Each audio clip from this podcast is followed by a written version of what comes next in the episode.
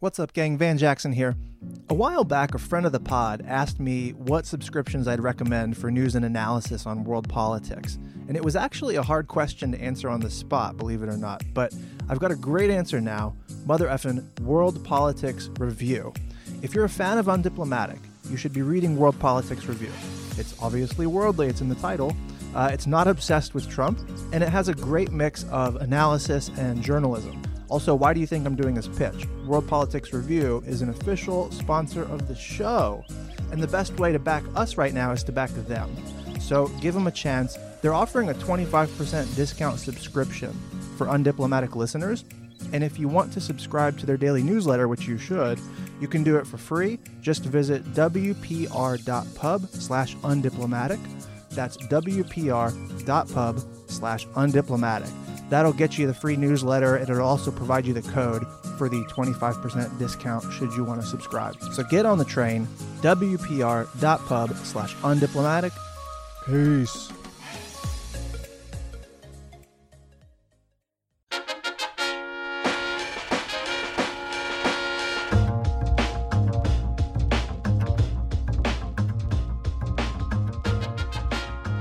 What's up, gang? Thanks for listening to the Undiplomatic Podcast, the show with undiplomatic takes about the foreign policy scene.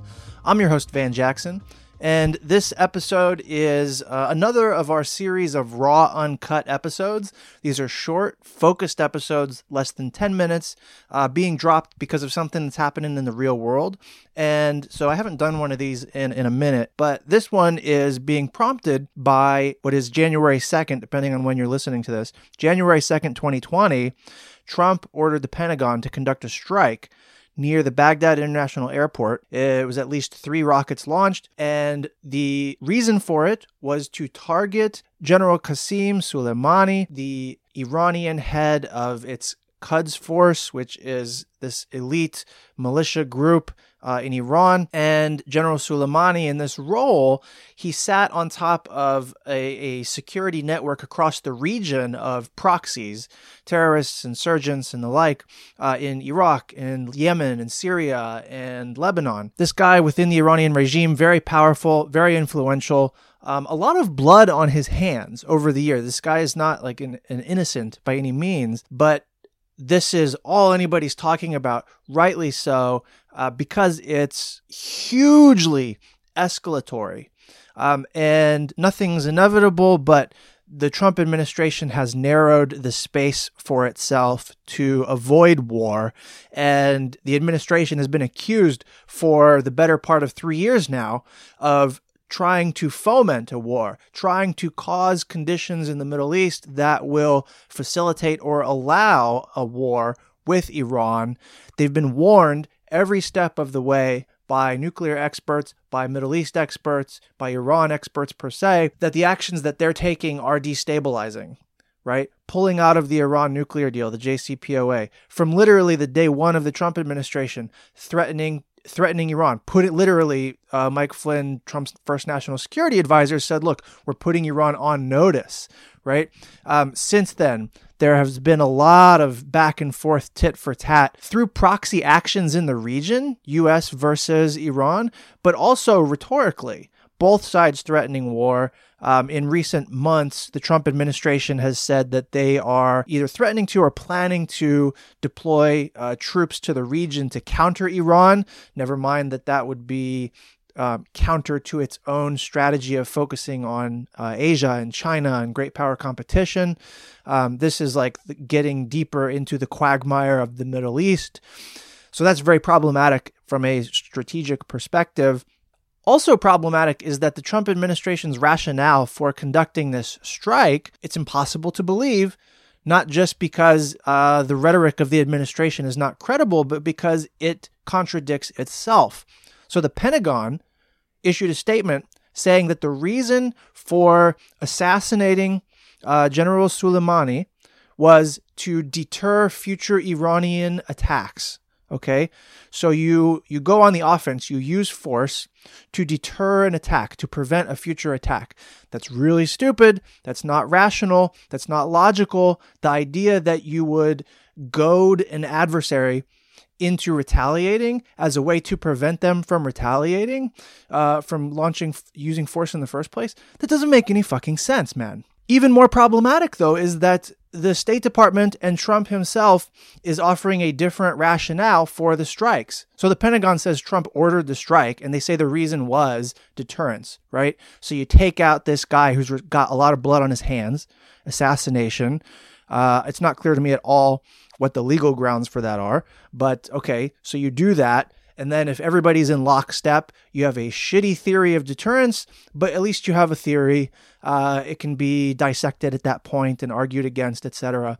But State Department and Trump are saying that they were doing this to prevent an imminent war. They assassinated this guy because this guy was going to be leading imminent attacks against the United States and against U.S. interests in the region. So the Trump administration is claiming that this attack was it, I mean, it's an assassination. This assassination was for deterrence on the one hand, uh, to prevent um, future attacks. On the other hand, it was preempting what they say is an imminent attack. Uh, so they're not getting their talking points straight. And that's a problem because rhetorically, it makes it very hard to analyze. It makes it very hard to hold them accountable for this very dangerous decision. So the motivation, the rationale question, that's one issue, right? The other issue is like what happens now. That's the the prompting for this is I keep getting a bunch of ask me anythings from people saying like, "Okay, how should we understand this? What happens now?" A lot of smart people have hot takes on this already. What I'll say is that there's a huge conventional imbalance in military power obviously, between Iran uh, and the United States, between Iran and Israel. And so, a conventional war in the traditional sense, right? The Trump administration is now flowing troops to the region, but a conventional war in the traditional sense is not. It's, it's it would not be rational for Iran to launch that, right? Uh, my fear is that the Trump administration will find pretext to hold a conventional war. Um, but the much more likely outcome now and Iran is already promising revenge, by the way, but it's that Iran will accelerate, put on fucking steroids, the uh, proxy wars, proxy aggression throughout the region that it's already engaged, that's already been engaging in. So we're facing now the kind of headless enemy, right? An adversary who will attack us, who will attack our interests, and by doing so, risks forcing our hand or risks forcing Trump's hand so that he feels like he has to attack Iran directly. But Iran's attacks will not be necessarily directly on U.S. forces uh, or on U.S. bases in the region. Right? Uh, it can attack symmetrically or asymmetrically, but a symmetrical conflict doesn't really suit Iran's interests here because the balance of power does not favor them at all. Um, in a conventional war, you would end up in a situation like 2003 Iraq. And yes, that would mean the US loses too, but that would also mean like regime change in Iran. So we're in a very bad situation. It's very dangerous. And the Trump administration now is has given up its own agency in a sense by by escalating in this way and conducting an assassination. Not only does that make it open season on U.S. officials, Iran now has the in a morally equivalent sense the um, the prerogative to conduct assassinations of its own. That's a huge fucking Pandora's box that we should not have opened. But on top of that, it's now up to Iran the Trump administration has given the decision to Iran for whether war happens now.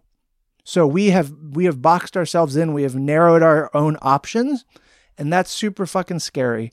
That is the epitome of bad statecraft. All right, that's going to do it, gang. WPR.pub slash undiplomatic get on the World Politics Review newsletter bandwagon. They've got great coverage. Check them out. Again, wpr.pub slash undiplomatic. Catch you next time. Peace.